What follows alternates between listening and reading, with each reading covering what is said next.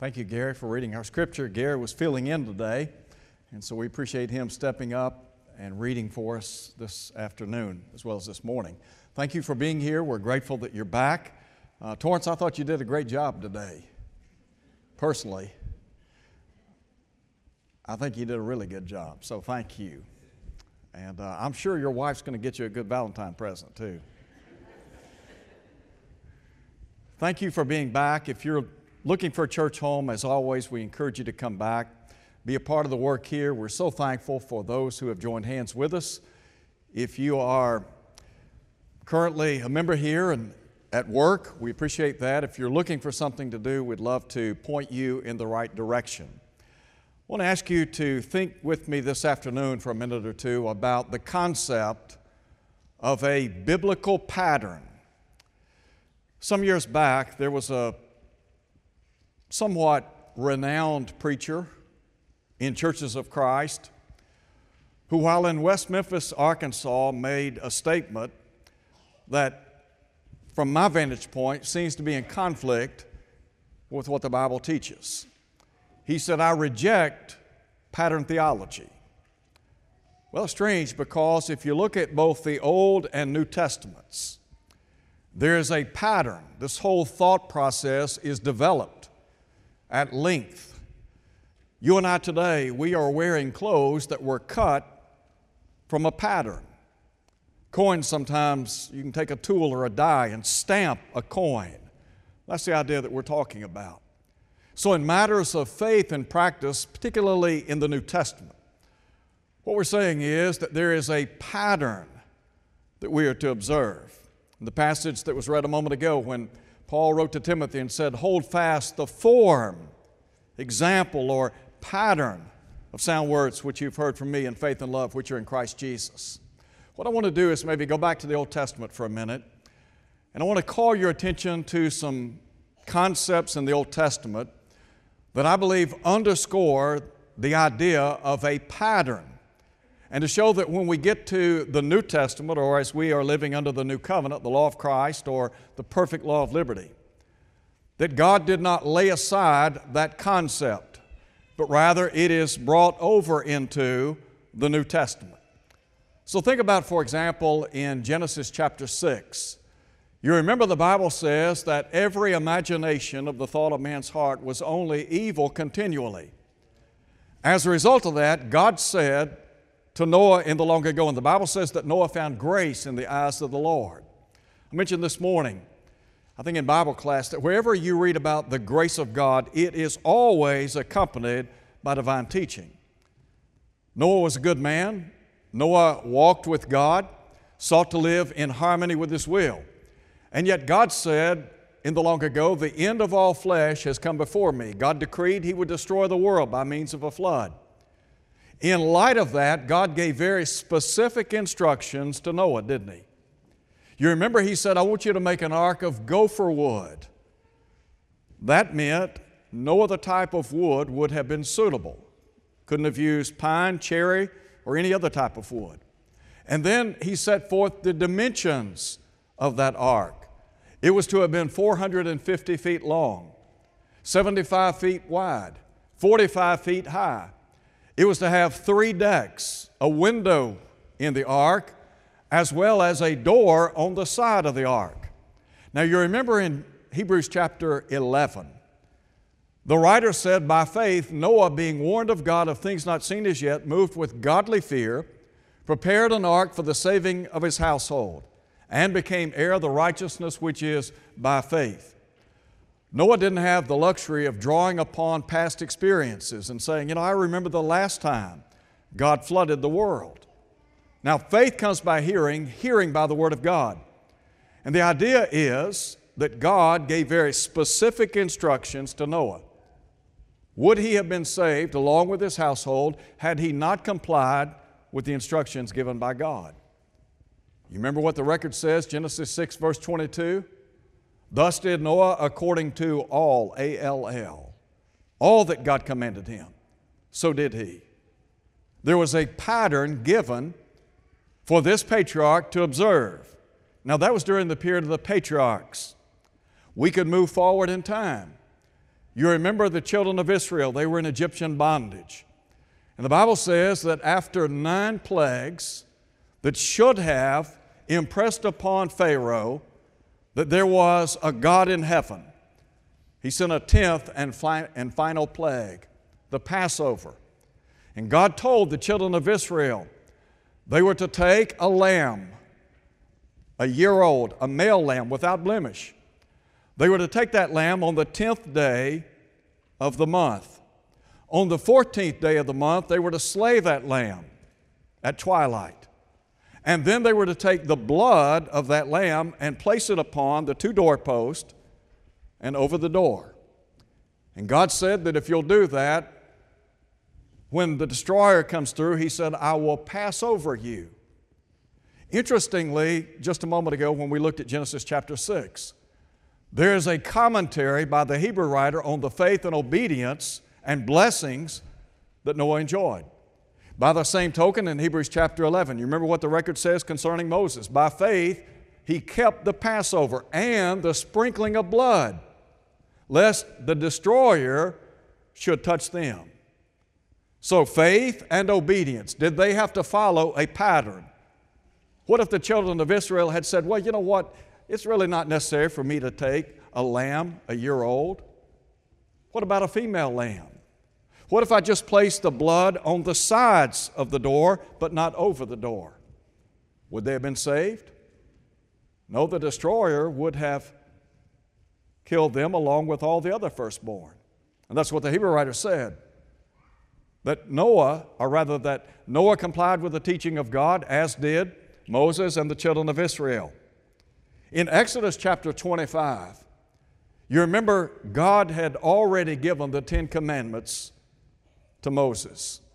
In chapter 25, in about verse 8, God said, I want you to make me a sanctuary that I might dwell among them. And He said, according as I will show you. That is, according to the pattern of the tabernacle and the pattern of its furnishings. And then he said, Just so you shall make it. In chapter 25, verse 40, God again reminded Moses in the long ago, He said, See that you make all things according to the pattern shown you on the mountain. So, did Moses and the children of Israel did they have to comply with the instructions given relative to the building of that tabernacle? Well, the answer would be yes. So we have an example in the Old Testament, that is, during the period of the patriarchs. There's an example during the days of the Israelites, that is, those who lived under the Mosaic economy. So here's the question what about today?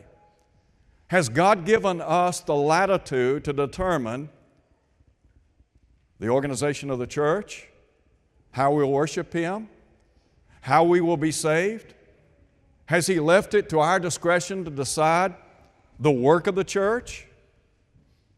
Well, think about for a minute over in 1 Timothy chapter 3. Paul said, But if I tarry long, I write these things so that you might know how to behave yourself in the house of God, which is the church of the living God, the pillar and ground of the truth. Now, if you look at the book of 1 Timothy in chapter 2, Paul regulates public worship. In verse 4, God had said in the long ago that He desired all men to be saved and come to the knowledge of the truth. The word men there denotes humankind, male and female. But then when he comes down to verse 8, Paul, in his writing to Timothy, said that men only. I will therefore that the men pray everywhere, lifting up holy hands. We changed the terminology there. He didn't use the same word as he did back in verse 4, denoting both male and female, but rather male exclusively. And so then you look at the continuation of the chapter, and Paul would say, I suffer not a woman to teach, nor to usurp authority over the man. Can a woman serve in a public role in the worship of Almighty God? Not according to Paul. And by the way, that's not a cultural thing. Because he said Adam was first formed and then Eve, and that the woman was taken in transgression. Now, there are those today that see no, they don't have a problem with women preaching, teaching in mixed assemblies, waiting on the Lord's table, leading singing, but that's not according to the pattern. In chapter 3, you talk about the organizational structure of the church. In a very clear and concise way, Paul lays out the qualifications of those who would serve as an elder, bishop, or pastor in the church. If you go back and look at the early church, it was always a plurality of men who functioned in that capacity. In Acts 14, the Bible says that they ordained elders in every church. So, what if you have a church with one pastor? Would that be according to the pattern? Well, what if he didn't meet the criterion laid down by the Holy Spirit in 1 Timothy 3 1 through 7? Could he serve in that role? Not according to the pattern. In verses 8 through 13, you have qualifications set forth for those who will serve as deacons or special servants. Could a woman function in that role and be acceptable to God? There's a large church in the Nashville area a few months ago. They were in the process of ordaining women elders. I still have difficulty understanding how a woman can be the husband of one wife. But that's what the Bible teaches. So the bottom line is whenever you get away from the pattern, you're in trouble. Who's the head of the church? Didn't Paul say in Colossians 1:18 he's the head of the body of the church? Well, who's he talking about? Talking about Jesus, isn't he? In Ephesians 1 22 and 23, when Paul said he put all things under subjection under his feet, made him to be head over all things to the church, which is his body. Who then has the divine right to serve as the head of the one body? All right, now there are those today that say, well, you know, when Jesus promised to build the church, that he promised to build the church on Peter. And so you have the supremacy of Peter. Well, I would grant that Peter was involved in that discussion. In Matthew chapter 16, when Jesus asked about his identity, Peter said, You are the Christ, the Son of the living God. And I also say to you that you are Peter, and upon this rock I will build my church. There is a play on words there in verse 18. The name Peter denotes a small stone, a pebble. In the original, it is petra. But he said, I'm going to build the church upon a rock. That is, on that bedrock statement made by Peter that he is the Christ, the Son of the living God. The word rock there is in the feminine, Petros. And the idea is that based upon the good confession made by Peter, the Lord was going to build the church. Now think about it. Jesus is the founder of the church, isn't he? He's not just the founder, but he is also the foundation of the church. If the church had been built upon Peter, then it would have been built upon fallible man. But Paul said in 1 Corinthians chapter 3 at verse 11, For other foundation can no man lay than that which is laid, which is Christ Jesus. So, what about those today who claim that we have the head of the church on earth? identified in the Catholic Church. Is that biblical? Is that according to the pattern? Now, look, understand something, please. In no way am I trying to talk down to anyone or to present this, mere, this material in a caustic way. But truth is truth. And there is no authority for any man on earth to function as the head of the church on earth. Now, you can look at the Catholic Church from top to bottom, and it is not according to the pattern. The Catholic Church is not the original church, it is not the apostolic church. That's the apostate church, but it's not the apostolic church. Now, somebody says that's hard. It is hard. But look, Jesus said, You shall know the truth, the truth shall make you free. If we don't preach and teach the truth, then we'll all go to hell in a close embrace. That's the bottom line.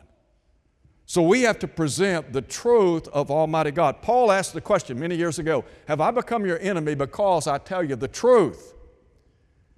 When people hear the truth, they ought to get down on their knees and thank Almighty God that they're not in spiritual darkness, but rather that somebody loved them enough to teach them the truth of Almighty God.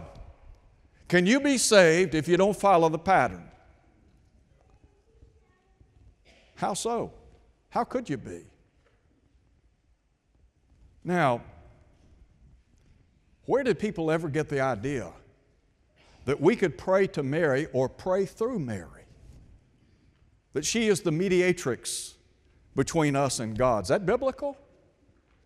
Didn't Paul say there is one mediator between God and men, the man, Christ Jesus?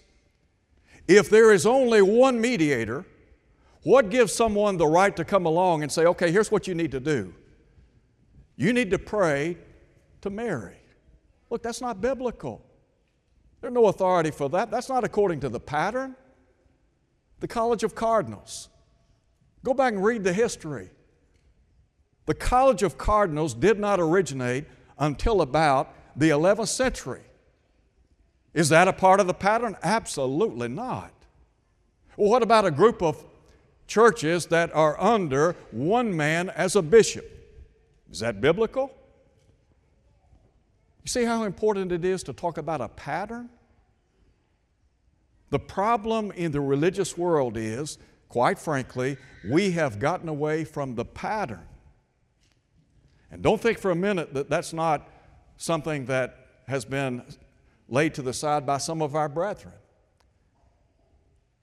The other day, when I was in Dalton, Georgia, doing some work with House to House, spent the night in Nashville, got up the next morning, and as I began to make my way to interstate, came out to Franklin Road, right across the street, there is a Lutheran church.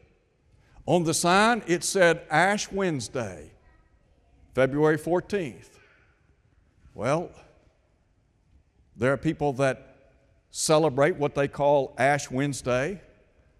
They believe that they need to have a penitent heart as they approach Easter where they celebrate the resurrection of Christ. Well, neither one are authorized by God. But as I made my way down Old Hickory Boulevard, I passed another church building with a sign out front, and guess what? They had the very same sign Ash Wednesday, February 14th. But here's the difference this building belonged to our brethren. Church of Christ, right out front. So, where's their authority for that? The problem is, some of our brethren have embraced denominational tendencies. Now, this same congregation, they have women that are being used in a more expanded role. They have instrumental music. Is that according to the pattern of Almighty God?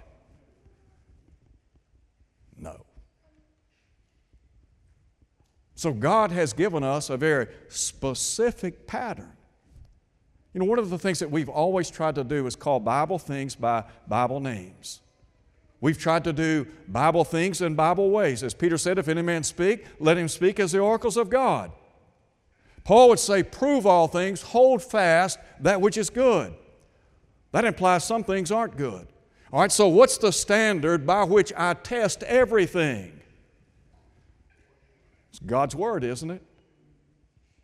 What about in the realm of salvation? Is there a pattern? Remember what Paul said, Romans 6, verse 17?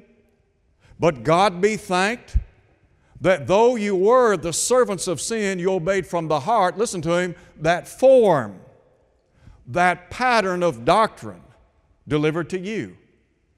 Now, who wrote that? Paul did, didn't he? And didn't Paul say that the things that he wrote were the commandments of the Lord? So, what Paul is saying to the church at Rome is simply this you received a pattern in terms of salvation. Now, either you comply with that pattern or you do not. If you comply with the pattern, then you become a child of God. But if you do not, well, then what? Are you a Christian? So, what gives people the right today to stand in pulpits and say, you know what? You don't have to be baptized into Christ. It's not essential to salvation. Just believe in the Lord Jesus Christ. Recite the sinner's prayer. You'll, be, you'll become a Christian. Is that the pattern? I see a young fellow shaking his head. No, it's not. Well, why is this so important? Because religiously speaking, the religious world says that baptism is a sign of your salvation. That you're baptized because you have already been saved. All right, if there's a pattern, and there is, can we test that principle? Mark 16, 16. Remember what Jesus said? He that believeth and is baptized shall be saved. Jesus placed both belief and baptism before salvation. In the denominational world, they place belief before salvation and then baptism. So, which is right? The, the denominational world says you believe, then you're saved, and then you're baptized. Jesus said you believe, you're baptized, and then you're saved. Does it matter what order? Sure, it does. Is there a difference in 19 and 91? You better believe it. I could invert the numbers, but there's a difference, isn't there? If I told you you owe me $91 and you said I'll give you 19, you got a 9? I got a 9. You got a 1? I got a 1. But there's a difference, isn't there? So, what we're saying is there is a pattern. When Jesus promised to build the church, you remember he said in verse 19, talking to Peter in chapter 18, verse 18, he spoke to all the apostles. And Jesus said, I will give you the keys of the kingdom of heaven. All right, so the apostles were the recipients of the keys of the kingdom of heaven. Keys signifying authority. So on Pentecost Day, you remember in Acts chapter 2, verse 4, the Bible says that they began to speak in other tongues as the Spirit gave them utterance. So you have divinely inspired men preaching a divinely inspired message. Peter preached the death, burial, resurrection, ascension of Jesus. Pointed out that Jesus is now at the right hand of God, seated upon David's throne. He said, Let all the house of Israel know assuredly that this same Jesus whom you crucified, God has made both Lord and Christ. Now, Luke says, by way of commentary, when they heard this, they were cut to the heart or pricked in their heart. Well, Jesus had already told the apostles that when he left them that he would send the comforter, the Holy Spirit. The Holy Spirit would convict the world of sin, righteousness, and judgment to come. They're cut to the heart. They're convicted of sin. And they ask the question, Men and brethren, what shall we do? What Peter say? Bow your heads, accept the Lord Jesus into your heart, say the sinner's prayer. Now you look around in the religious world today. Is that according to the pattern? Does it matter whether or not people teach and practice the truth of God? Because really, that's the question of the hour. Does it matter? Obviously, there are some folks that in their heart of hearts, they do not believe that it matters. Well, who gave somebody the authority to regulate something other than a divine spokesman of God? The apostles were ambassadors of God, weren't they? His special servants. In Acts 2, verse 42, the Bible says they continued steadfastly in the apostles' doctrine. Are we governed today by apostolic doctrine? Yes. Were they inspired men? Without question. So when they laid down principles by which we're saved, do we have the right to deviate, to change the terms? You know, I don't believe that I'm a prophet. I know I'm not the son of a prophet. But I've thought recently in light of some of the departures that are occurring in churches of Christ. It won't be long before some of our brethren lay aside the importance of New Testament baptism. I mean, why not? Once you leave the truth of Almighty God, there's no shoreline. Once you begin compromising and conceding divine truth, how are you ever going to come back and say, wait a minute, we can't do that? The Bible says we can't do that. Well, what about in the realm of worship? Has God given us the latitude to just determine how we're going to worship Him? Does it matter whether or not I submit myself to divine principles related to worship? Now, there are five acts of worship spoken of in the New Testament. How did we arrive at those five acts of worship? And who determined that? Is it up to me to decide what I want to do or what I don't want to do? Do I have the latitude to dictate how I'm going to worship the Creator? Didn't Jesus say, God is Spirit? They that worship Him must worship Him in spirit and truth. That means that God is the aim of worship. It also means that we are the assembly. Furthermore, there's an absolute. Jesus said, God is spirit, they that worship Him must. That's not optional, that's an obligation. Well, how are we to worship Him? In spirit, that is, with the right attitude.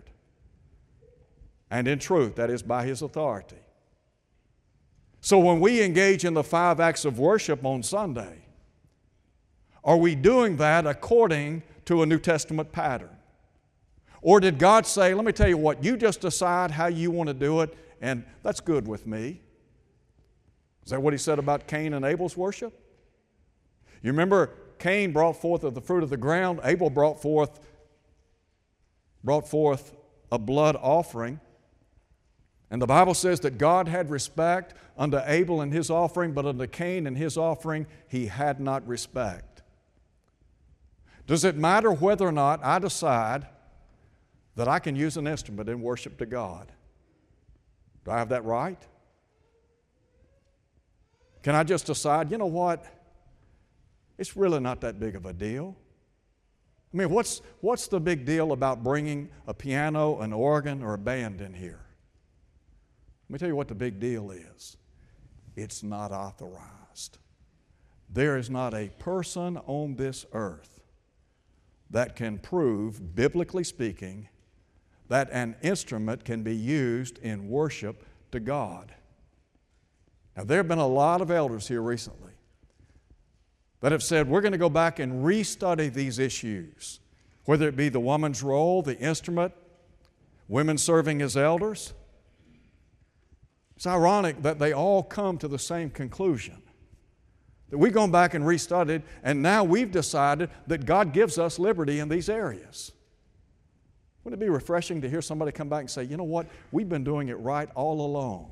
Now, I don't say that with arrogance, but either we can know the truth, practice the truth, or we can't.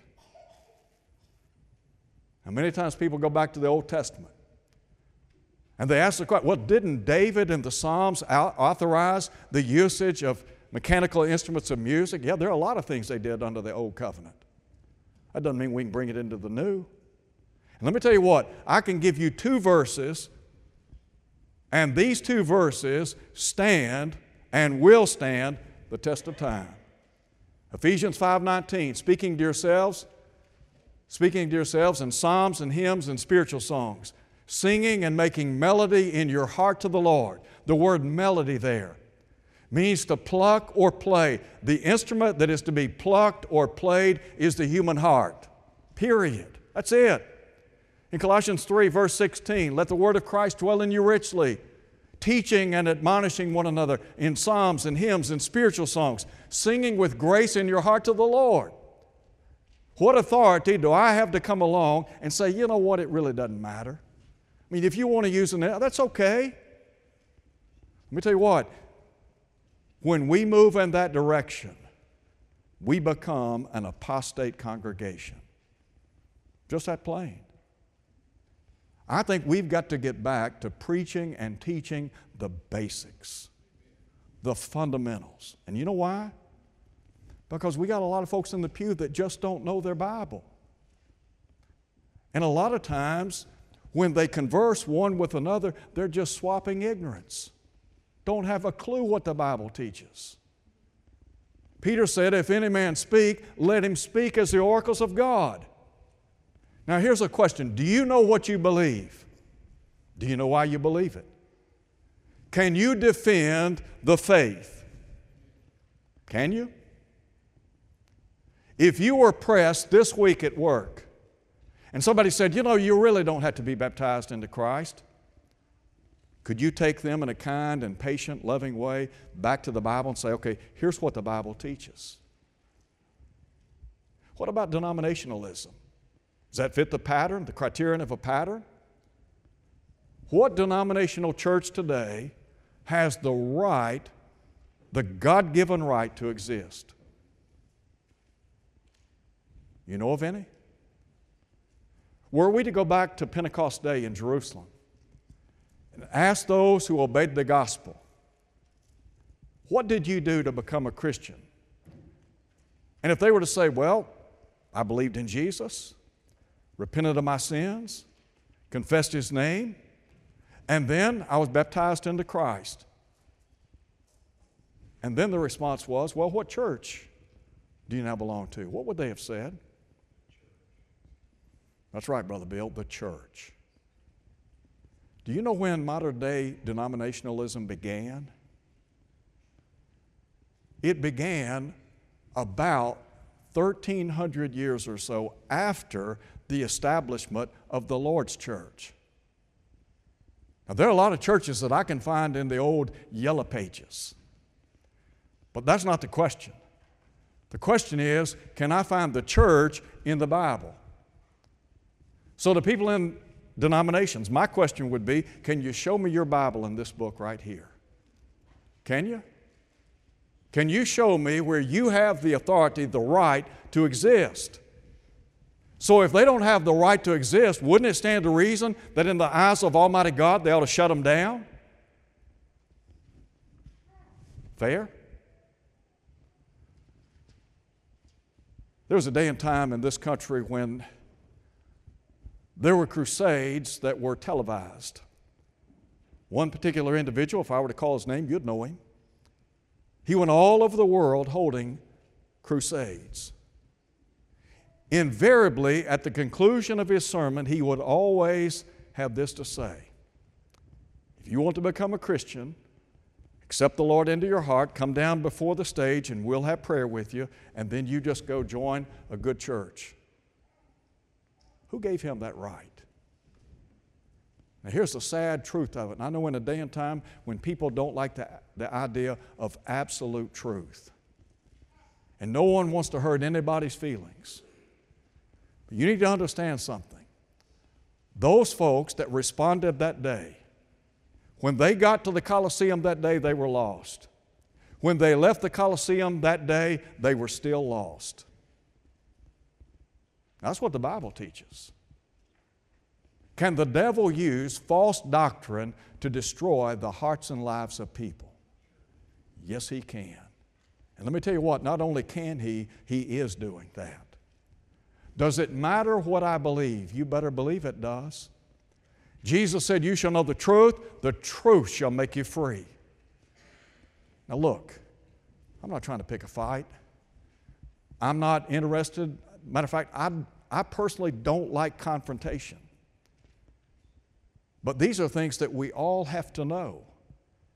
You know, sometimes when you preach the truth, you have to get your hands dirty, if you know what I mean. There are things that we have to preach and teach. Look, I'd much rather talk about other subjects. But one day I'm going to stand before God, and God's going to hold me accountable for what I say and what I do not say. And Paul said, I want you to preach the word. The Bible speaks of the watchman on the wall. So I want you to know you can be a New Testament Christian. Just follow the pattern. I want you to know that you can be a member of the Church of Christ. Just follow the pattern. I want you to know that you can worship God. Just follow the pattern. But if we get away from the pattern, what happens? Imagine if you can this week, you made the decision to go to a tailor. And you instructed the tailor, I want you to make me a suit or make me a dress. And I want you to make it according to my measurements. Now, I wear 40 regular. So if I were to do that and then come back in a week or two to pick up my jacket, and it's a 42 or a 44, was it made according to the pattern? If you had said to the tailor, I want you to make me a dress, and you came back and the tailor had made some pants and a blouse for you, would he or she, would he or she have conformed to the pattern that you instructed? No. Now you see how easy that is? That's all we're talking about. So I want to close today by asking this question Is the Bible a pattern? The answer is yes. One day we're going to be judged not on the basis of what the majority thinks or preaches and teaches. We're not going to be judged on the basis of what we think in our heart. I can tell you what we will be judged by. Not the doctrines and creeds of men. We're going to be judged by the authoritative Word of God. Paul said it best whatever you do in word or deed, do all in the name of the Lord Jesus Christ. Some folks might say, you know what, this is a strong lesson. It is a strong lesson. But you know, I, I think that there are times when we need strong lessons. We just got to lay it out as it is. It is what it is. No apologies made. Truth is truth, and it will always be true. So if you're here today and you're not a New Testament Christian, if you can't find your church in this book that we call the Bible, you're in the wrong church. If you haven't done what they did on Pentecost Day, what was that? They repented of sins, they were baptized into Christ, they already believed in the Lord Jesus Christ, they confessed His name. If you haven't done that, don't leave here today thinking that you're a Christian because you're not. If you were baptized because you were already saved, you're not a Christian. Why? Because Jesus placed belief and baptism prior to salvation. Does it matter if I'm faithful after that? Can I just choose to live any way I want and bask in the glory of Almighty God and His grace? Remember what Paul said, where sin abounds, grace abounds much more? He raised this question Shall we continue in sin that grace may abound? God forbid. Why? Because we died to sin. We've got to live a life that is regulated by the teaching of Almighty God. That's why when Paul wrote to Timothy, he said, But if I tarry long, I write these things so that you might know how to behave yourself, conduct yourself in the house of God. My prayer is that we would not run from the truth, that we would not apologize for the truth, but we must speak the truth in love. And why is that? Because one day, as Paul said, God will judge us according to truth. Romans 2 2. Jesus said, Sanctify them in truth, your word is truth. If you're here and you're not a Christian, I encourage you to come to Christ. If you're here today and your life's not what it ought to be, I encourage you, make things right before you leave this world. Won't you come as we stand and sing?